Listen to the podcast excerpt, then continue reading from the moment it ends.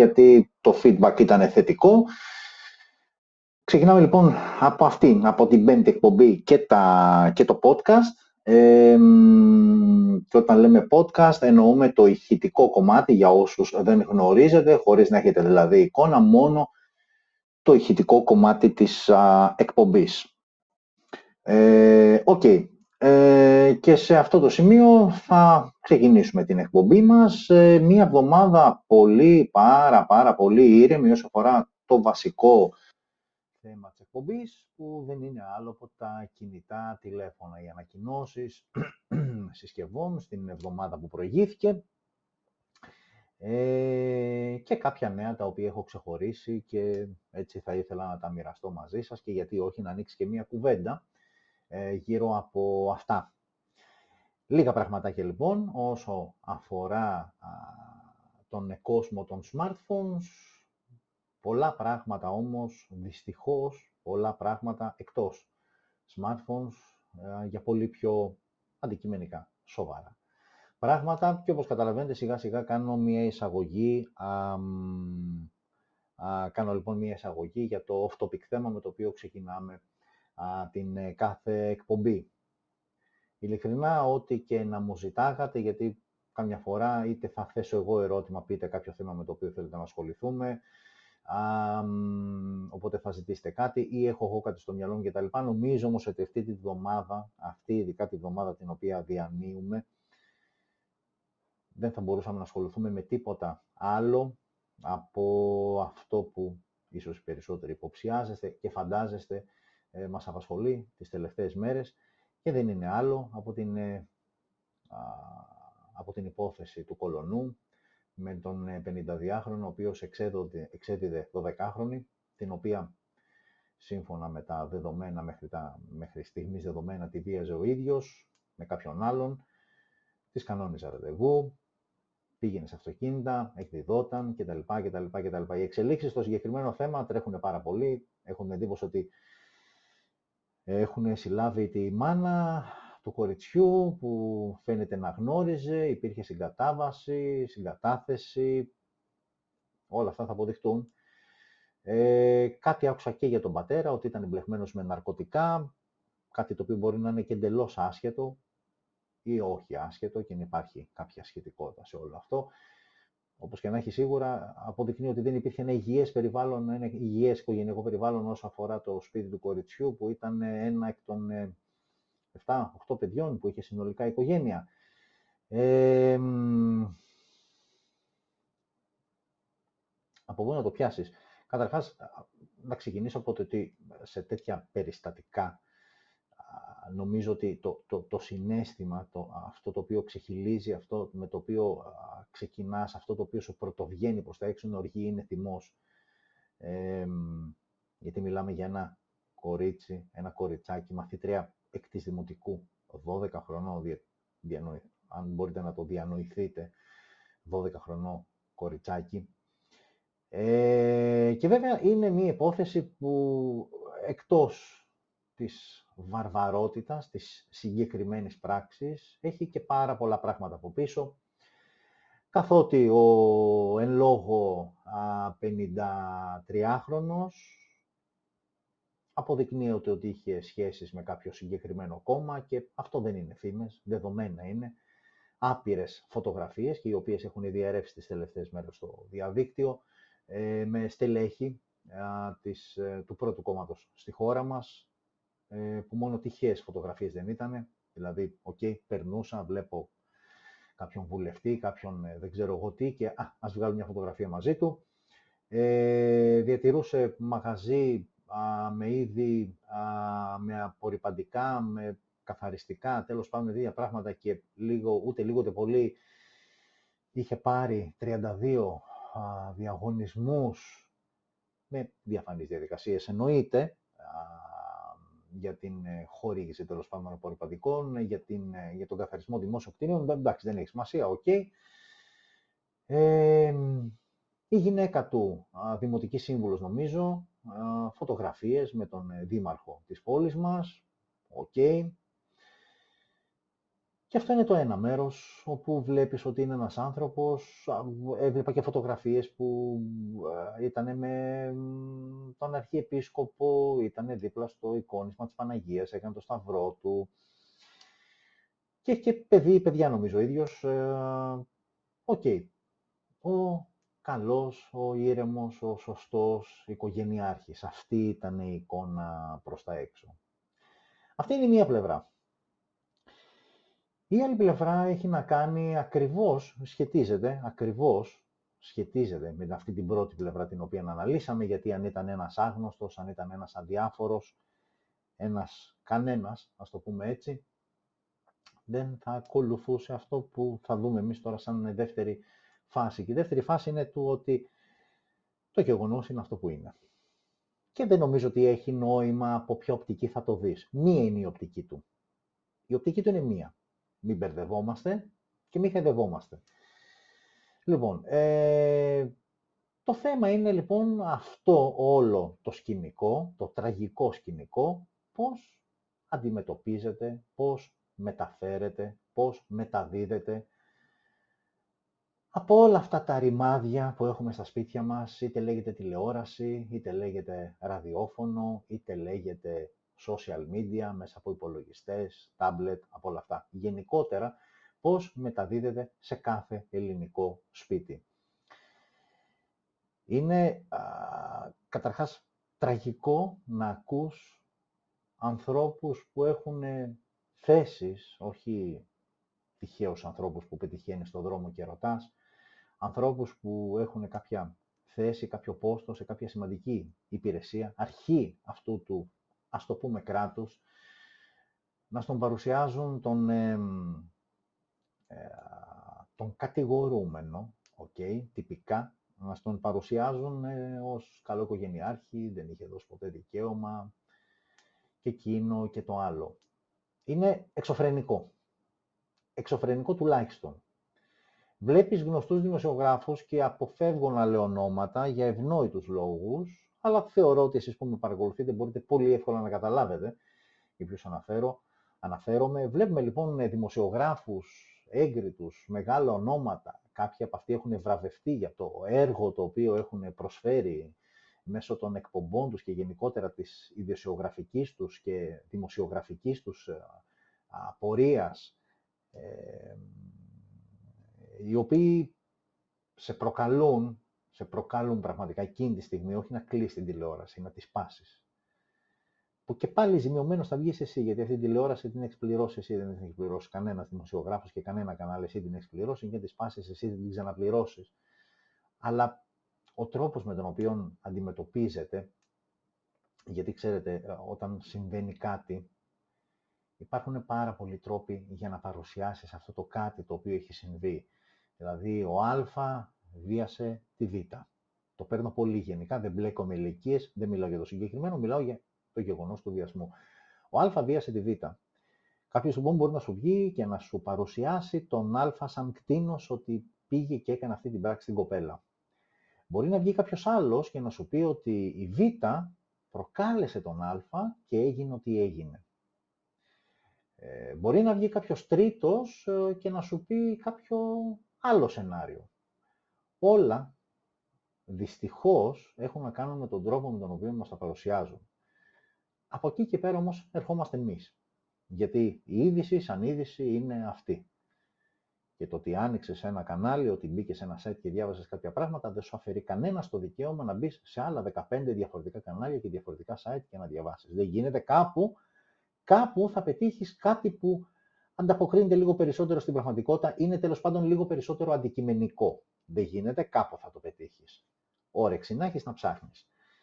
Ε, άρα λοιπόν αμέσως αμέσως καταλαβαίνεις με το λίγο μυαλό, δεν χρειάζεται να έχεις τελειώσει, να είσαι ε, μεταπτυχιακός φοιτητής, ας πούμε, της φυσικής, πυρηνικής φυσικής κτλ. Λίγο λοιπόν ε, να, να, να ερμηνεύσεις αυτά τα οποία λένε και ο τρόπος με τον οποίο παρουσιάζουν όλα αυτά που λένε για να καταλάβεις ότι εδώ κάτι παίζει με συγκάλυψη, κάτι προσπαθούν να μαζέψουν. Πολύ πιθανό σε αυτά τα 200 κάτι άτομα που είχαν κλείσει ραντεβού για να πάνε με αυτό το κοριτσάκι, να υπάρχουν και ονόματα γνωστά, ονόματα που ίσως δεν περιμέναμε, ονόματα που δεν πρέπει να βγουν προς τα έξω. Άρα αμέσως αμέσως βλέπεις ότι κάτι σαν υπάρχει συγκάλυψη. Ενώ είναι εξωφρενική η πράξη από μόνη της και ένας σωστός δημοσιογράφος θα έπρεπε την ώρα που βγαίνει και λέει την είδηση να φτύνει κιόλας, βλέπεις ότι υπάρχει μια πολύ έτσι, πώς να το πω, πολύ έτσι ευγενική προσέγγιση, αν μπορώ να πω αυτή τη στιγμή, πολύ ευγενική προσέγγιση του θέματος και του, του θήτη, έτσι. Ε, από την άλλη, ποιος ενδιαφέρεται για το 12χρονο κοριτσάκι πραγματικά, που μπροστά, στο, μπροστά στην, ε, στην ε, δημοτικότητα που θες να έχεις, μπροστά στα νούμερα που θες να γράψεις, στις αποκλειστικότητες, γιατί αυτά μετράνε, Θεωρώ δηλαδή ότι από όλους αυτούς τους δημοσιογράφους που ασχολούνται καθημερινά με το θέμα, πραγματικά και συγγνώμη για την έκφραση, χέστηκαν για το κοριτσάκι. Ένα κοριτσάκι 12 χρονών που έχει κάνει ό,τι έχει κάνει, το κάτω από ποιες συνθήκες θα το δούμε. Μέρα με τη μέρα έρχονται όλο και περισσότερα στοιχεία στην επιφάνεια. Οπότε αργά ή γρήγορα θα μάθουμε ακριβώς τι γινόταν. Πάνε κάμερες έξω από το σπίτι του. Γιατί είναι λογικό ότι αυτή τη στιγμή η οικογένεια, το, το, αυτό που θέλει, αυτό που θέλει κυρίως είναι η ιδιωτικότητα, η απομόνωση. Πάνε, μαζεύονται όλες οι κάμερες απ' έξω, οπότε αμέσως αμέσως είναι σαν να δείχνουν ότι να, αυτό είναι το κοριτσάκι και εδώ μένει. Εντάξει, κάπου το βάλανε με, ε, φαινόταν το κοριτσάκι να κρατάει κάποια χαρτονομίσματα με μωσαϊκό στο πρόσωπο, που είναι αστείο, γιατί τι, βάζεις το μωσαϊκό τι, οκ, για να το προστατεύσεις. Μα αν ήθελες να το προστατεύσεις, δεν θα περνούσες ούτε δύο τετράγωνα από το σπίτι του, για να μην υποψιαστεί κάποιος ότι ίσως είναι αυτό, όχι να πας να στέκει απ' έξω.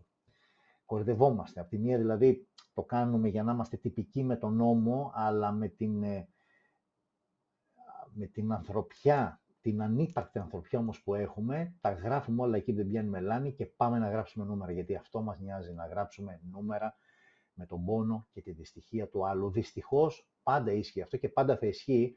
Απλά όταν εμπλέκονται ανήλικα στην ιστορία, είναι πιο βαρύ, είναι πιο βάρβαρο, είναι πιο άσχημο. Πείτε το ό,τι θέλετε, αλλά είναι. Και το ακόμα χειρότερο όλων είναι ότι, και θέλω να το βάλουμε σαν στοίχημα, πώς έχουμε σήμερα, 13 Οκτωβρίου. Να βάλουμε ένα στοίχημα σε ακριβώς έναν μήνα από σήμερα, δηλαδή μετά από τέσσερις εκπομπές, να το μετρήσουμε με εκπομπές λοιπόν, στο ένατο επεισόδιο, έκτο, έβδομο, όγδο, στο ένατο λοιπόν επεισόδιο Smartphone News, χοντρικά ένα μήνα μετά, να δούμε, να δούμε πώς θυμούνται αυτό το περιστατικό και αν κάποιος ασχολείται με αυτό το τόσο τραγικό περιστατικό. Γιατί όλοι ξαφνικά δείχνουν ε, σοκαρισμένοι και δεν γίνεται να συμβαίνουν αυτά τα πράγματα και θάνατος στο βιαστή και εκείνο και το άλλο και το παράλληλο. Σε ένα μήνα τι θα γίνει όμως; Γιατί το έχω ξαναπεί. Τα θέματα που παραμένουν ζωντανά και σπαρταράνε μέρα με τη μέρα είναι αυτά που όσοι βρίσκονται πίσω από τις κάμερες επιλέγουν να παραμείνουν ζωντανά. Αν για το χύψη λόγο κάτι θέλουν να θάψουν, ο, ο τρόπος είναι απλός. Απλά ξαφνικά σταματάει από οπουδήποτε να παίζεται το θέμα, να γράφεται για το θέμα και το οτιδήποτε. Αυτό δυστυχώς, γιατί δεν θα έπρεπε να είναι έτσι, δυστυχώς όμως είναι αρκετό για να χαθεί ένα θέμα. Πόσα, πόσα νέα έχουμε μάθει. Πόσα νέα έχουμε μάθει τα οποία εκείνη τη στιγμή που τα μαθαίναμε ήταν σοκαριστικά, τα συζητάγαμε όλοι και συζητήσεις επί συζητήσεων και Και ξαφνικά μόλις κοβόταν οποιαδήποτε ενημέρωση, αυτομάτως εξαφανιζόταν και το θέμα όσο σοβαρό και σοκαριστικό, ξαναλέω και πάλι, αν ήταν. Κάτι αντίστοιχο θα γίνει και τώρα, που είναι και το πιο πιθανό, γιατί εδώ πέρα αν εμπλέκονται και πολιτικά πρόσωπα ε, και επιφανείς πολίτες και υπάρξει πόνη ότι ίσως κάτι βγει προς τα έξω, και ο μήνας που λέω μπορεί να είναι πολύ. Σε δύο εβδομάδες από τώρα και μπορεί να μην ασχολείται κανένας. Και δεν είναι μόνο ότι θα στο θάψουν, θα σου πετάξουν και κάτι άλλο έτσι δυνατό καυτό θέμα έτσι λίγο να αποσυντονιστείς, να ασχοληθείς με κάτι άλλο. Έρχεται τώρα και ο χειμώνας, νομίζω από αύριο έτσι λίγο κρυώνει λίγο πιο, πιο πολύ ο καιρός. Οπότε κάτι θα βρουν τώρα με την κρίση, με τα πετρέλαια, με τα φυσικά αέρια, κάτι θα βρουν έτσι να τις αποσυντονίσουν και όλα ωραία και καλά. Ξαναλέω και πάλι, το θέμα σαν θέμα είναι τραγικό είναι πραγματικά τραγικό. Δεν ε, μπορώ να διανοηθώ ε, ένα 12χρονο παιδί να κάνει αυτό που έκανε. Ε, σίγουρα δεν ξέρουμε ακριβώς τις συνθήκες κάτω από τις οποίες γινόταν, αλλά φαντάζομαι ότι, φαντάζομαι ότι το κοριτσάκι αυτό που δεν είχε μια καλή ζωή στο σπίτι του, υπήρχε αρκετή οικονομική στενότητα. Παρά τα αυτό όμως, φαντάζομαι ότι το παιδάκι αυτό ε, δεν επέλεξε μόνο του αυτόν τον δρόμο και σε τόσο μικρή, τόσο τρυφερή ηλικία.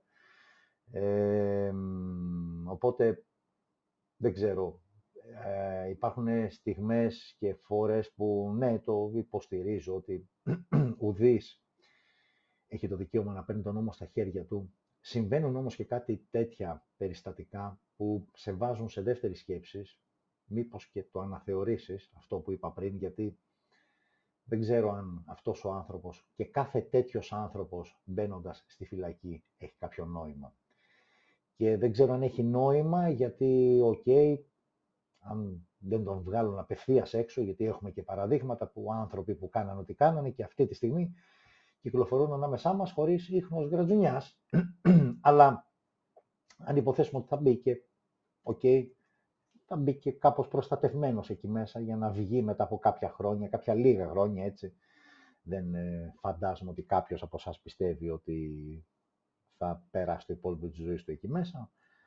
Ο άνθρωπος έχει κερδίσει τους διαγωνισμούς, έχει δουλειές να κάνει, δεν μπορεί να αφήσει ε, χωρίς να εφοδιάσει με καθαριστικά το συνεργείο, τα συνεργεία που ασχολούνται με τον καθαρισμό δημόσιων κτηρίων κτλ. Οπότε ε, δεν ξέρω κατά πόσο έχει νόημα, κατά πόσο πραγματικά τιμωρείται ένας τέτοιος άνθρωπος. Ε, και θα μου πεις, και τι μας λες τώρα ρε φίλε δηλαδή, τι μας λες; Λέω αυτό που οι περισσότεροι από εσάς αυτή τη στιγμή που με ακούτε και που με βλέπετε το έχετε στο μυαλό σας. Παραδεχτείτε το, το έχετε στο μυαλό σας. Και αυτό που μας τρώει είναι γενικότερα το μην πω κάτι και πώς θα ακουστεί και μην παρεξηγηθώ και τι θα πούν οι άλλοι κτλ. Γενικότερα αυτό το τι θα πούν οι άλλοι είναι πολύ χαρακτηριστικό, ε, είναι πολύ έντονο χαρακτηριστικό γενικότερα των Ελλήνων, γενικότερα το μη φωνάζουμε, μη μας ακούσουν, τι θα πει ο κόσμος. Πολλές φορές δηλαδή παραμερίζουμε το δίκαιο, παραμερίζουμε το δίκαιο μόνο και μόνο για να μην δώσουμε το δικαίωμα στον κόσμο να συζητήσει. Και τελικά με αυτή τη συμπεριφορά έχουμε καταφέρει μεγαλύτερο κακό από αυτό που υποτίθεται πας να προστατεύσεις μιλώντας. Μεγαλύτερο κακό και με κάποιο τρόπο όταν βλέπεις να συμβαίνει κάτι, γνωρίζεις να συμβαίνει κάτι και δεν μιλάς γι' αυτό, είσαι συνένοχος. Και όσο και αν δεν μας αρέσει ο χαρακτηρισμός, είμαστε συνένοχοι. Όταν συμβαίνουν πράγματα στο διπλανό σπίτι, στο απέναντι σπίτι, στη γειτονιά μας, και δεν σου λέω για να ανοιχτείς περισσότερο, εκεί που ζεις καθημερινά και προτιμάς να, κλείνει, να κρατάς το στόμα σου κλειστό και να λες πού να τρέχω τώρα, πού να μπλέξω, άστο εγώ είμαι καλά στο σπιτάκι μου. Με αυτή τη λογική, αυτοί οι 53χρονοι θα ανθίζουν χωρίς να το περιμένεις από παντού και θα πολλαπλασιάζονται. Σε συνδυασμό με την ανοχή του κράτους και την όποια light αντιμετώπιση την χάνουν όλοι αυτοί οι άνθρωποι, δεν αντιμετωπίζεις το πρόβλημα, απλά το βοηθάς να γίνει μεγαλύτερο. Και αν έχεις παιδί, αύριο μεθαύριο, χτύπα ξύλο, μπορεί να συμβεί στο δικό σου το παιδί και ξαφνικά να αναγκαστείς όλα αυτά που τα έπαιρνες τόσο light και χαλαρά και σχεδόν αδιάφορα να αναθεωρήσεις και να ξυπνήσεις. Αλλά το θέμα είναι όλα αυτά να τα κάνουμε πριν είναι αργά και πριν το πρόβλημα χτυπήσει την πόρτα μας, γιατί είναι και αυτό χαρακτηριστικό του Έλληνα, ότι για να ασχοληθεί με κάτι σοβαρά πρέπει να είναι έξω από την πόρτα του και να του τη χτυπήσει. Ακόμα και έξω από την πόρτα αν είναι, κάθεσαι και περιμένεις μήπως και περάσει και δεν σε απασχολήσει. Αν στη χτυπήσει, εκεί θα πάρεις την απόφαση να ασχοληθεί σοβαρά. Δυστυχώς δεν είναι σωστό αυτό, γιατί το θέμα είναι να μην φτάσει καν έξω από την πόρτα στο πρόβλημα και όχι όταν έρθει εκείνης τη στιγμή να το αντιμετωπίσεις. Μπορεί να μην έχει το χρόνο, μπορεί να μην έχεις καν την ευκαιρία. OK, okay, δεν ξέρω τι να πω. Ε, η ουσία είναι ότι μου βγαίνει ένας θυμός καταρχάς με τον τρόπο με τον οποίο αντιμετωπίζεται. Είναι δηλαδή τόσο πασιφανές, τόσο δηλαδή. Το έχω ξαναπεί, δεν θεωρώ ότι έχω υψηλό IQ ή τέλος πάντων υψηλότερο από τους περισσότερους από εσάς που είστε απέναντι αυτή τη στιγμή και με ακούτε και με βλέπετε. Και λέω, δεν γίνεται να, να, να μην μπορεί να καταλάβει ένας απλός άνθρωπος, ένας κοινός συνειδητός, ότι αυτή τη στιγμή μας δουλεύουν. Δηλαδή, φαίνεται πώ παρουσιάζουν την είδηση, φαίνεται με τον τρόπο με τον οποίο μιλάνε για τον για τον ε, ύποπτο, για τον ένοχο, για τον πείτε τον όπως θέλετε, ο τρόπος με τον οποίο το παρουσιάζουν, που ουσιαστικά πάνε με, με κάποιον έμεσο και άμεσο πολλές φορές τρόπο να, να ελαφρύνουν τη θέση του και το βάρος των πράξεων που έχει κάνει. Δεν μπορεί αυτό να μην μας ενοχλεί. Δεν μπορεί αυτό να μην μας κάνει να, να μαζευτούμε κόσμος. Να μαζευτούμε κόσμος. Έξω από τη Βουλή θα μου πεις, οκ ρε φίλε, τι μας λες τώρα. Αλλά μια σπασμωδική κίνηση και να πετήσει, μην το βάλεις σε καμία φυλακή, απλά άστον εδώ έξω με τον κόσμο. Γιατί αν συμβεί αυτό, οποιοδήποτε την επόμενη φορά που θα σκεφτεί να πάει να κάνει κάτι τόσο αρρωστημένο, θα τον έχεις βάλει στη διαδικασία να το ξανασκεφτεί. Τώρα δεν έχει να σκεφτεί τίποτα. Και πόσο μάλλον όταν έχει τόσο καλούς φίλους. Σου λέει και στραβή να γίνει, θα τις καπουλάρουμε. Και η ζωή συνεχίζεται. Αλλά δυστυχώς για το κοριτσάκι, το 12χρονο, δεν ξέρω κατά πόσο θα συνεχιστεί η ζωή του. Είναι δύσκολο, γιατί πόσο εύκολα μπορεί να συνέρθεις από κάτι τέτοιο όταν σου έχει συμβεί κάτι τέτοιο στη ζωή. Τα τραύματα είναι κυρίως ψυχολογικά, τα σωματικά διορθώνονται, τα ψυχολογικά όμως, τα ψυχικά τραύματα που θα της έχει αφήσει όλη αυτή η εμπειρία και το τι έκανε πριν αλλά και το πώς αντιμετωπίζεται τώρα, στο μετά, είναι πράγματα τα οποία αφήνουν βλάβες και πολλές φορές είναι τόσο μεγάλο το βάρος που ε, οδηγήσει σε λαθασμένες επιλογές και αποφάσεις. δεν ξέρω, δεν, δεν, έχω κάτι άλλο να πω πραγματικά. Ε, και αν το τραβάω λίγο παραπάνω, γιατί μας παίρνει χρονικά, γιατί ξαναλέω και πάλι, δύο συσκευές όλος και όλος ανακοινώθηκαν και δύο-τρεις ειδήσεις, οπότε δεν θα μας πάρει πάνω από μία ώρα, ούτε ή άλλως. οπότε αυτό πραγματικά δεν ξέρω, δεν, δεν έχω να πω κάτι άλλο. Ε, στεναχωριέμαι πραγματικά, ε, λυπούμε ε, και σκέφτομαι πόσα τέτοια περιστατικά, γιατί τώρα αυτό έτυχε και βγήκε στη φόρα, αλλά φαντάζομαι δεν φαντάζεστε ότι είναι το μοναδικό και πόσα άλλα τέτοια συμβαίνουν που δεν βγαίνουν προς τα έξω, που δεν τα γνωρίζουμε. Και τώρα, αυτή εδώ τη στιγμή που μιλάμε, πόσα κορίτσια και αγόρια, γιατί τι σημασία έχει το φίλο, πόσα κορίτσια και αγόρια σε τόσο μικρές ηλικίες αναγκάζονται να κάνουν πράγματα που μόνο δικιά τους επιλογή δεν είναι και κάποιοι, ε, κάποιες αδυναμίες τους, κάποιες ευάλωτες στιγμές τους τις εκμεταλλεύονται προς όφελός τους, είτε αυτό είναι σαρκικό, σεξουαλικό, είτε είναι χρηματικό. Ό,τι και να είναι, είναι εκμετάλλευση και είναι πραγματικά απίστευτο βάρβαρο, απίστευτα βάρβαρο όλο αυτό να συμβαίνει κυρίως όταν μιλάμε για παιδιά. Γιατί εδώ το 12χρονο, ξαναλέω και πάλι το τονίζω, να το βάλετε καλά στο μυαλό σας, γιατί από εκεί ξεκινάνε όλα, είναι μαθήτρια έκτης δημοτικού. Βάλτε το καλά στο μυαλό σας, γιατί το 12χρονο μπορεί να σας λέει πολλά. Μεταφέρε, μετα, μετατρέψτε το σε τάξη για να καταλάβετε. Παιδάκι, κοριτσάκι, έκτης δημοτικού. Δεν έχω να πω κάτι άλλο, ούτε θα πω και το τετριμένο εύχομαι να μην ξανασυμβεί κάτι τέτοιο. Θα ξανασυμβεί, δυστυχώς. Συμβαίνει τώρα, αυτή τη στιγμή σας λέω που μιλάμε, συμβαίνει κάπου, σε κάποιο σημείο του πλανήτη. Δεν θα πούμε στην Ελλάδα, εντάξει, μην είμαστε υπερβολικοί, δεν είμαστε. Αυτά συμβαίνουν παντού, αλλά αυτή τώρα τη στιγμή που μιλάμε, κάπου κάποιο αγοράκι, κάποιο κοριτσάκι, κάποιο καθίκι από πίσω έχει στήσει όλο αυτό. Α, και κάποιες ψυχές, γιατί αυτό είναι το χειρότερο, κάποιες ψυχές αυτή τη στιγμή που μιλάμε, κάποιες παιδικές ψυχές βιάζονται. Οκ.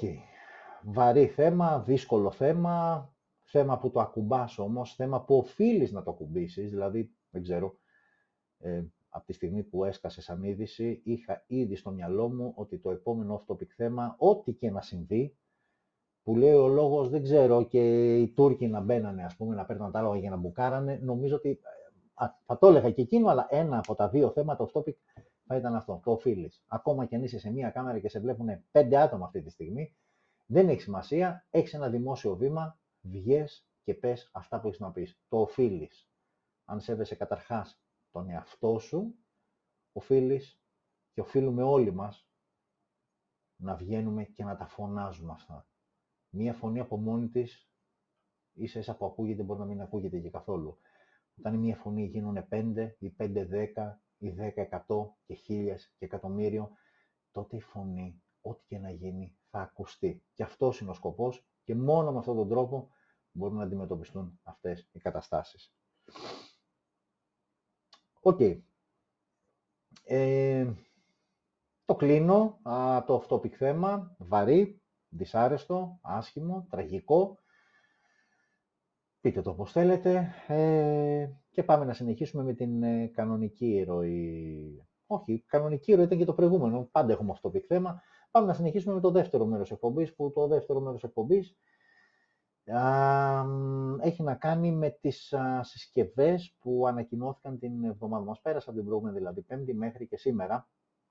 Μία ε, εβδομάδα που ξαναλέω και πάλι είχε ελάχιστες, ε, είχε πολύ φτωχό περιεχόμενο. Φανταστείτε δηλαδή ότι μέχρι και χθες το βράδυ, ας πούμε, καθόμουν στον υπολογιστή έτσι, για να ετοιμάσω κάποια πραγματάκια και τα λοιπά, δεν είχε ανακοινωθεί καμία συσκευή. Και λέω, γιατί δεν μου ξανατύχει, ε, σε εκπομπή να μην έχει ανακοινωθεί, έστω μία, αλλά να μην έχει ανακοινωθεί. Βέβαια, εντάξει, είχα δει το πρόγραμμα, ήξερα ότι σήμερα έσκαγε το Honor X40 GT, γιατί αυτή είναι ουσιαστικά μια συσκευή που ανακοινώθηκε και το Play XC που okay, είναι λίγο πιο entry level κτλ. Αλλά έλεγα ότι κοίτα να δεις, ένα 24 ώρα πριν την εκπομπή, γιατί τέτοια ώρα περίπου καθόμουν χθε το βράδυ στον υπολογιστή και λέω δεν υπάρχει συσκευή. Και, και οι ειδήσεις επίσης τίποτα το συγκλονιστικό. Δηλαδή, πέρα από φήμες, πέμε ότι α, εντάξει, κυκλοφόρησε φωτογραφία της μπαταρίας του καινούριου Galaxy S που θα βγει, ας πούμε, μετά από πόσο καιρό, που είναι αστείο, εγώ σας το έχω πει με φήμες και τέτοια. Γενικότερα δεν ασχολούμαι. Όταν με το καλό βγει κάτι, πολύ ευχαρίστως να το συζητήσουμε τώρα φήμες για εκείνο, φήμες για το άλλο, που είναι ωραίο θεματάκι, γιατί γεμίζεις εκπομπές με φήμες ολόκληρες και σελίδες αλλά όχι, δεν είμαι φίλος αυτών, αυτού του τύπου των ειδήσεων. Ε, οπότε πάμε σιγά σιγά να ξεκινήσουμε ε, με τις δύο συσκευές που ανακοινώθηκαν, ε, Honor X40 GT, και πάμε να βλέπετε και α, εικόνα, εσείς από το YouTube βλέπετε, εσείς από το Facebook θα δείτε και εσείς, απλά είναι αυτός ο κλασικός, ο παραδοσιακός, ο παύλα μπακαλίστικος τρόπος που γυρίζω την οθόνη για να βλέπετε. Και εσείς γιατί δυστυχώς δεν υπάρχει άλλος τρόπος. Εδώ είμαστε λοιπόν. Βλέπετε στις οθόνες σας λοιπόν το Honor X40 GT. Θα θυμάστε ότι πριν, ε, πριν ε, πόσο καιρό, ε, πριν περίπου ένα μήνα είχε ανακοινωθεί το Honor X40 που είναι αυτό για να έχετε και την εικόνα. Αυτό είναι το Honor X40 που ήταν πολύ, θυμάστε ήμουν πολύ ενθουσιασμένος γιατί είναι μια πολύ ενδιαφέρουσα συσκευή, όμορφη συσκευή και αυτό που με έκανε έτσι λίγο να την ξεχωρίσω περισσότερο ήταν και η τιμή της στα 210 ευρώ. Βέβαια τώρα που μιλάμε για το GT, όπως και στα αυτοκίνητα, όταν έχεις την απλή έκδοση και την GT, η GT είναι συνήθως πιο ακριβή, όχι συνήθως, πάντα είναι πιο ακριβή. Δεν σημαίνει ότι είναι καλύτερη σε χαρακτηριστικά, αλλά σίγουρα είναι πιο δυνατή. Πάμε να δούμε τι συμβαίνει λοιπόν και στον κόσμο των κινητών όταν έχουμε ένα GT μοντέλο. Καταρχάς, σε, σε επίπεδο εξωτερικής εμφάνισης, ε, γενικότερα ξέρετε ότι εμένα δεν μου αρέσει έτσι που ξεκίνησε από τη Realme, ε, κάτι έτσι με λωρίδες, με φωτάκια κτλ. Αυτό με κάποιο τρόπο. OK. Okay, ε, συμπαθητικό. Συμπαθητικό. Δεν, δεν είναι κιτς, δεν είναι αυτό το πολύ φορτωμένο, είναι τόσο όσο, δεν ξέρω, μ' αρέσει. Μ αρέσει. Τώρα δεν ξέρω, μένει να τη δω σαν συσκευή και live, γιατί ξέρετε πάντα μία φωτογραφία συνήθως ε, δείχνει μία συσκευή πιο εντυπωσιακή ε, από ό,τι είναι στην πραγματικότητα, αλλά OK, okay, από αυτό που βλέπω τέλος πάντων, ε, δεν βλέπω κάτι έτσι πολύ 38. Έχει το GT του, έχει αυτό το, α, το κιτρινοπράσινο χρώμα, ας πούμε, στο τύπου carbon που είναι το υπόλοιπο. OK, okay, μ' αρέσει αυτό που βλέπω, αλλά εντάξει, το έχουμε ξαναπεί ότι αυτό είναι α, και θέμα υποκειμενικό το τι αρέσει και τι όχι στον ε, καθένα. OK, okay, λοιπόν, ε, πάμε να δούμε τι εστί Honor X40 GT και βασικά να δούμε ποιες είναι οι διαφορές, ε, τι έχει ή τι δεν έχει σε σύγκριση με το Honor X40. Που ξαναλέω και πάλι, ήταν μια συσκευή ε, που το κάνω πολύ σπάνια, δηλαδή λέω, ok, καλή συσκευή, δεν αξίζει να ασχοληθούμε κτλ. Αλλά πολύ σπάνια θα πω ότι σούπερ, δηλαδή με το που έρθει ε, Ελλάδα, που πόσο θα πέχει η τιμή της, την τσιμπάς. OK, okay, μισό λεπτάκι να ανανεώσουμε και το podcast. Ξαναλέω και πάλι, η εκπομπή α, θα υπάρχει και σε podcast μορφή α, στο κανάλι μας στο YouTube. Κάτω από το βίντεο υπάρχουν και τα links για όποιον θέλει ε, να ακούει απλά και να μην ε, βλέπει. OK, okay, ε, λοιπόν, ξεκινάμε με Honor X40 GT. Είναι μια συσκευή η οποία διαθέτει οθόνη 6,81 inches τεχνολογίας IPS LCD με refresh rate 144 Hz. Αμέσως, αμέσως λοιπόν η πρώτη διαφορά με το Honor X40 είναι ότι έχουμε μεγαλύτερη οθόνη, γιατί το Honor X40 έχει οθόνη 6,67 inches AMOLED όμως και 120 Hz rate, refresh rate, ενώ εδώ έχουμε IPS LCD με μεγαλύτερο refresh rate στα 144 Hz, μεγαλύτερη οθόνη με την ίδια ανάλυση, ε, αλλά εδώ ε, η οθόνη είναι IPS LCD τεχνολογία. Πάμε τώρα στον επεξεργαστή. Δηλαδή, εδώ τώρα, αν θέλετε, στα σημεία είναι καλύτερο το X40, στα σημεία, επειδή έχει AMOLED έναντι IPS LCD, που ε, δεν σημαίνει ότι πάντα μία οθόνη AMOLED είναι καλύτερη από μία IPS LCD. Είναι πολύ σημαντικό αυτό να το έχετε στο μυαλό σας, ε, να μην το θεωρείτε δεδομένο. Φεύγουμε από την οθόνη, πάμε στον επεξεργαστή, όπου εδώ πλέον το GT έρχεται να δικαιολογήσει τον όρο GT. Εδώ λοιπόν φοράμε Snapdragon 888 5G, ενώ το Honor X40 φορούσε το Snapdragon 695 5G. Ναι, μεν 5G και τα δύο μοντέλα, αλλά σαφώς πιο δυνατό, πιο ισχυρό, το GT. Ε, και φυσικά Adreno GPU, Adreno 619 είχε το Honor X40, Adreno 660. Άρα λοιπόν μέχρι στιγμής έχουμε λίγο καλύτερη οθόνη λόγω AMOLED, okay, για το X40, πιο δυνατό όμως από πλευράς επεξεργαστή το Honor X40 GT. Εδώ η βασική έκδοση είναι 8256, ενώ ήταν 6128 στο Honor X40, OK, okay, λογικό. Τώρα στις κάμερες το, το Honor ε, X40 GT σε σχέση με το απλό είναι ένας αισθητήρα παραπάνω. Εδώ δηλαδή είχαμε δύο αισθητήρε και το flash στο πάνω μέρος, στο X40. Εδώ έχουμε πλέον τρεις αισθητήρε, όπως βλέπετε, με έτσι κάπως διαφορετική διάταξη. Οι δύο αισθητήρε όμως είναι ίδιοι, δηλαδή ο βασικός είναι 50 MP wide και ένας δεύτερος 2 MP macro. Απλά εδώ έχει προσθεθεί και ένας τρίτος αισθητήρα 2 MP για αποτύπωση βάθους. Ε, LED flash, panorama HDR, και βέβαια εδώ πλέον έχουμε και δυνατότητα λήψης βίντεο 4K στα 30 frames per second, κάτι που δεν μπορούσαμε με το απλό Honor X40 λόγω του Snapdragon 695, όπου εκεί είχαμε 1080 στα 30 frames per second.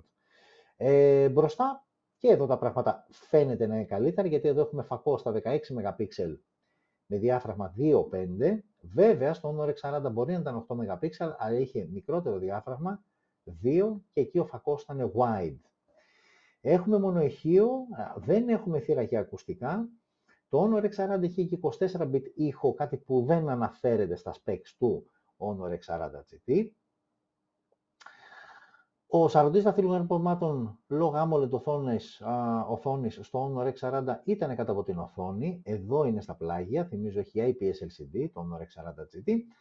Ενώ η μπαταρία είναι 4.800 mAh, 500 στο Honor X40, 4.800 εδώ, άρα 300 mAh λιγότερα. Όμως το X40 η μεγαλύτερη μπαταρία που είχε φόρτιζε στα 40W, εδώ η ελαφρώς μικρότερη μπαταρία φορτίζει στα 66W, ενώ ε, υποστηρίζει και αντίστροφη φόρτιση, να φορτίζει δηλαδή μια άλλη συσκευή με την μπαταρία του Honor X40 GT στα 5W. Και τιμή. Τι, εσείς τι υποψιάζεστε τώρα, έτσι όπως τα είδαμε, γιατί δεν είναι ξεκάθαρα πιο καλό α, το GT. Σε δύο-τρία πραγματάκια ε, υπερέχει το Honor X40, σε κάποια άλλα υπερέχει το Honor GT. Σίγουρα είναι, είναι, είναι πιο δυνατό από πλευράς επεξεργαστή. Στα της οθόνης είναι λίγο καλύτερο το Honor X40. Ε, στη selfie κάμερα είναι καλύτερο το X40, αν και λιγότερα MP είναι wide ο φακός και με καλύτερο διάφραγμα και έχει ελαφρώς και καλύτερο ήχο 24 bit. Ε, και επίσης μία διαφορά είναι ότι το GT έχει NFC που δεν είχε το Honor X40, ενώ δεν έχει θύρε περίθρων που έχει το Honor X40. Βλέπετε λοιπόν ότι υπάρχει μια σχετικά ισορροπία στο κόψε ράψε, κάτι έχει το ένα, κάτι δεν έχει το άλλο. Παρά τα αυτό όμως, επειδή έχουμε αφήσει εκκρεμότητα την τιμή, το Honor X40 GT είναι πιο ακριβό ε, και ενώ η τιμή του Honor X40 είναι στα 210 ευρώ που εκεί ήταν που είπα το Super Wow, δηλαδή ψήνουμε να την πάρει και εγώ που λέει ο λόγος, Εδώ ξεκινάμε στα 8256 που είναι η βασική έκδοση από τα 300 ευρώ. Που και πάλι βέβαια η τιμή δεν είναι κακή, δεν μπορεί να πει κάποιος ότι είναι ακριβό, αλλά δεν σου κάνει αυτό το γκέλ που εμένα προσωπικά δηλαδή μου έκανε τον Honor 40 όταν το παρουσίαζα νομίζω εισπράξατε τον ενθουσιασμό μου όταν κατέληξα και στην τιμή και είπα ότι ναι, είναι μια πραγματικά πολύ καλή συσκευή σε αυτά τα χρήματα. Εξίσου καλή τιμή και τα 300 ευρώ, όχι τόσο όμως ώστε να πω τρέχεις να το πάρεις. Ε, είναι μια συμπαθητική συσκευή, δυνατή συσκευή, καλά χαρακτηριστικά, τίποτε το ιδιαίτερο σε κάμερες, τίποτε το ιδιαίτερο σε οθόνη. Ε, αυτό που παίρνει κύριος πόντους είναι το Snapdragon, ο επεξεργαστής Snapdragon 888 5G σε συνδυασμό με Adreno 660, αν δεν κάνω λάθος. Ναι, σωστά, με Adreno 660. Αυτά είναι που δίνουν κυρίως πόντους στη συσκευή και λίγο το design που ξαναλέω και πάλι αυτό είναι υποκειμενικό θέμα, αλλά OK, okay, δεν είναι κάτι χτυπητό, δεν είναι κάτι κιτς, κάτι υπερβολικό. Παραμένω και ψηφίζω Honor X40 ε, στα 210 ευρώ. Εδώ είναι ok, μια καλή επιλογή, αλλά όχι κάτι έτσι για να σου πάρει το μυαλό. OK, okay, και μένουμε στην Honor, γιατί η Honor ανακοίνωσε δύο συσκευές σήμερα, Honor X40, εδώ, έτσι να το δούμε μια τελευταία φορά, και πάμε εδώ, παραμένουμε σε Honor όπως είπα και πριν, είναι το Play 6C, ε, εδώ μιλάμε για πιο απλά πραγματάκια. Μιλάμε για μια συσκευή με οθόνη 6,5 inches TFT LCD με ανάλυση HD+, Snapdragon 480 Plus 5G με Adreno 619, 628 και, 100, και 828 οι δύο διαθέσιμες εκδόσεις, δύο αισθητήρες στο πίσω μέρος με 13 MP wide φακό και 2 MP για αποτύπωση βάθους, 1080p στα 30 frames per second το βίντεο που τραβάει, στα 5 MP ο αισθητήρας μπροστά ε, και εκεί βίντεο 1080p στα 30 frames per second, μόνο ηχείο, θύρα για ακουστικά, τα υψί στο κάτω μέρος, ο σαρωτής δαχτυλικών απομάτων στα πλάγια, και μια μπαταρία χωρητικότητας 5.000 mAh με γρήγορη φόρτιση στα 22,5W. Τιμή δεν έγινε αναφορά στην τιμή της α, συσκευής. Android 11 out of the box μέσω του Magic User Interface 5ης γενιάς. Android 11 όμως. Okay. Είναι μια συσκευή που δεν μπορώ να φανταστώ ότι πρέπει να έχει πάνω από 140-150 ευρώ, έτσι με βάση τα χαρακτηριστικά της ας πούμε και το μάτι πως την κόβω με τόσες συσκευές τις οποίες διαβάζω καθημερινά. Δεν πρέπει να έχει πάνω από 140-150 ευρώ. OK, okay, δεν είναι κάτι ιδιαίτερο. Design ε, παρωχημένο, OK, okay, με notch τύπου δάκρυ μπροστά, στο πίσω μέρος πλαστικούρα, όπως και όλο το υπόλοιπο σασί, πλην τη οθόνη μπροστά. OK, okay, αυτό είναι το Honor Play 6C, αυτή είναι η συσκευή, δεν έχει κάτι ιδιαίτερο για να παραμείνουμε και να συζητήσουμε. Και με αυτήν την ε, δεύτερη έτσι, με αυτή την ε, δεύτερη συσκευή, για να γυρίσουμε εδώ για την οθόνη, ε, κλείσαμε και το δεύτερο μέρος, που το δεύτερο μέρος, ξαναλέω και πάλι όπα μας έπεσε εδώ, μέσα να τα φτιάξουμε εδώ, γιατί μπρος πίσω, μπρος πίσω. Με αυτή λοιπόν την συσκευή, με αυτές τις δύο συσκευές, μόνο Honor, δηλαδή αυτές ήταν ουσιαστικά οι δύο συσκευές που ανακοινώθηκαν την εβδομάδα που μας πέρασε. Και αυτό που έχει μείνει για να κλείσουμε είναι μία, δύο, τρεις ειδήσεις που έχω ξεχωρίσει με σκοπό να τις συζητήσουμε και πάμε να τις δούμε σιγά σιγά, δεν υπάρχει λόγος να χρονοτριβούμε. Η πρώτη είδηση έχει να κάνει με την αγορά της Ελλάδας και συγκεκριμένα και συγκεκριμένα θα δείτε αμέσως, υπομονή χρειάζεται και όλα έρχονται, όχι οι συσκευές τα είδαμε. Πάμε στις ειδήσεις. Έχει να κάνει λοιπόν με αυτό εδώ πέρα. Είναι από τη Vivo το Y22S μια συσκευή που ανακοινώθηκε πριν. Α, πότε ανακοινώθηκε, έχει. Μέσα στο καλοκαίρι, προ το τελειώματα καλοκαιριού. Η είδηση λοιπόν ότι η συσκευή αυτή είναι διαθέσιμη πλέον στη χώρα μας. Για όσους δεν το ξέρετε, Vivo και Oppo είναι δύο εταιρείες από την Άπο Ανατολή που πλέον έρχονται και επίσημα στη χώρα μας και αυτό είναι πολύ σημαντικό γιατί βγάζουν κάτι έτσι ωραία κομματάκια, διαμαντάκια, βλέπε αυτό εδώ, μια συσκευή που δεν είναι τερατάκι, ok, αλλά για τα χρήματά της είναι ένα πολύ καλό deal. Ε, είναι μια συσκευή, το Y22S, το οποίο έρχεται, στην Ελλάδα έρχεται σε μια μοναδική έκδοση με 6 GB RAM και 128 GB αποθηκευτικό χώρο. Α, στην καρδιά του τρέχει ο Snapdragon 680. Στο πίσω μέρος έχουμε τρεις αισθητήρες. Είναι οι δύο μεγάλοι που βλέπετε και ένας μικρούλης εκεί κάτω δεξιά α, με βασικό στα 50 MP. Έχουμε μπαταρία 5.000 mAh χωρητικότητα. και τι άλλο έχει, για μισό λεπτάκι να δω, να θυμηθώ λίγο γιατί α, η οθόνη είναι HD+, 6,55 inches, ε, για την κάμερα το είπαμε, ένας 50 wide για ένας 2 MP για τις μακρολήψεις, βιντεάκι 1080p στα 30 frames per second, είναι 4G συσκευή, αν κάποιος θέλει Sony και καλά 5G δεν πάει εδώ, φεύγει, αλλά είναι 4G συσκευή. Ε, ναι, και έχει και γρήγορη φόρτιση, αυτές να τσεκάρω, στα 5.000 mAh τα χρειώνει, τα, τα φορτώνει με 18W. Ο σαρωτής δαχτυλικών αποτυπωμάτων βρίσκεται στα πλάγια της συσκευής και η συσκευή αυτή λοιπόν στην Ελλάδα είναι περίπου στα 230 ευρώ και την έκδοση 628 έχει και μια μεγαλύτερη έκδοση και σε επίπεδο RAM και σε επίπεδο αποθηκευτικού χώρου. Δεν ξέρω κατά πόσο θα έρθει στην Ελλάδα. Φαντάζομαι όταν ήταν να έρθει, θα είχε έρθει, θα υπήρχε σαν επιλογή. OK, okay, ξεκινάμε με αυτή όμως, 628 στα 200 περίπου 30 ευρώ. Είναι μια καλή επιλογή, είναι μια αρκετά καλή επιλογή. Ε, σε επίπεδο design, ok, πίσω είναι οι αισθητήρες έτσι σε ένα συνηθισμένο μοτίβο που βλέπουμε σε πολλές εταιρείες και σε πιο ακριβά μοντέλα.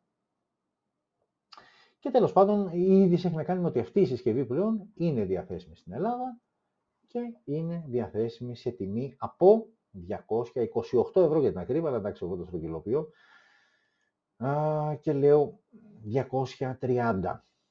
Ωραία. Η επόμενη είδηση είναι αυτά τα αγαπημένα μου τα νούμερα. Τώρα θα μου πει, ρε φίλε, τι την έβαλε στην εικόνα, τι να καταλάβουμε εμείς από εδώ. OK, okay, το βλέπετε από μακριά όμως. Ε, τι αφορά λοιπόν αυτή η είδηση; Αυτή η είδηση αφορά μια έρευνα η οποία έγινε στην Αμερική ε, και συγκεκριμένα έγινε από την εταιρεία Piper Sandler, μια εταιρεία η οποία ουσιαστικά ήθελε να δει στους εφήβους το ποσοστό μάλλον των ε, έφηβων α, της Αμερικής που χρησιμοποιούν iPhone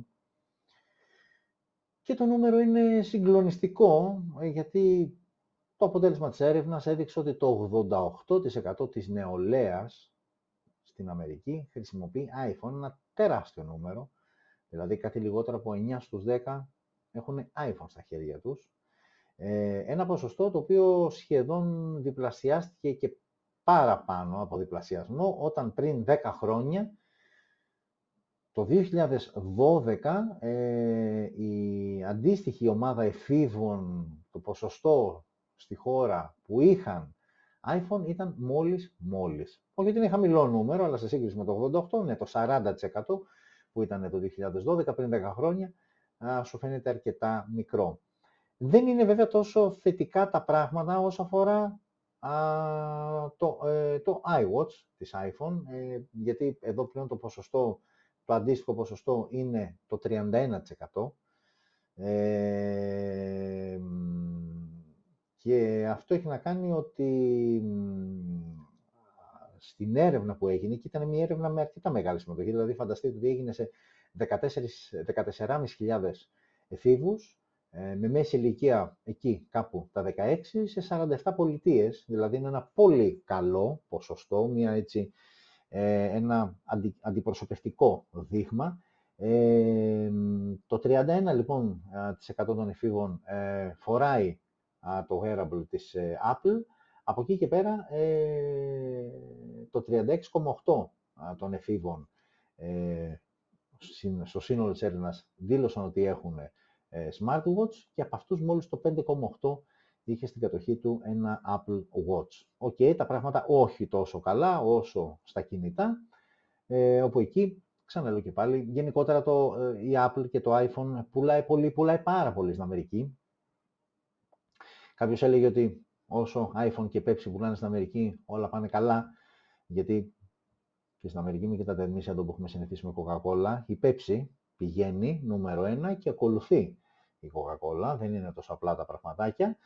Ε, Είναι αμερικάνικο προϊόν, φοριέται πολύ στην Αμερική, χρησιμοποιείται πολύ στην Αμερική, αναμενόμενη, αναμενόμενο το ποσοστό α, χρήσης α, στους έφηβους, αλλά εντάξει, δεν ξέρω κατά πόσο ήταν αναμενόμενο σε τόσο υψηλό βαθμό. Οκ. Και πάμε και στην τρίτη και την τελευταία είδηση που έχει να κάνει με τα Pixel 7 και 7 Pro. Τα είδαμε την προηγούμενη εβδομάδα που ανακοινώθηκαν. Το γενικότερο feeling που μας άφησε η, η παρουσίαση των συσκευών ήταν έτσι σχεδόν αδιάφορο, γιατί ουσιαστικά μεγαλύτερη αλλαγή μεταξύ Pixel 6 και Pixel 7 σειράς ήταν σε επίπεδο design, και είναι αυτό που βλέπετε τώρα στο πίσω μέρος, το Pixel 7 που είναι το κάτω και με τον παραπάνω στη το Pixel 7 Pro, ok, και κάποια καλούδια μέσα στο λογισμικό κτλ. Κάποια από αυτά λοιπόν ήδη έχει να κάνει με αυτό ότι κάποια από αυτά τα καλούδια, από αυτά τα καινούργια που είδαμε στα Pixel 7 και Pixel 7 Pro, θα έρθουν και για τα Pixel 6 και 6 Pro. Ε, και μιλάμε για λειτουργίες όπως το Clear Calling, μια λειτουργία η οποία ούτε και στα 7.7 Pro θα είναι προεγκατεστημένη, θα έρθει με το πρώτο update μέσα στο Δεκέμβριο, οπότε ίσως εκεί αφορά και τα Pixel 6 και 6 Pro.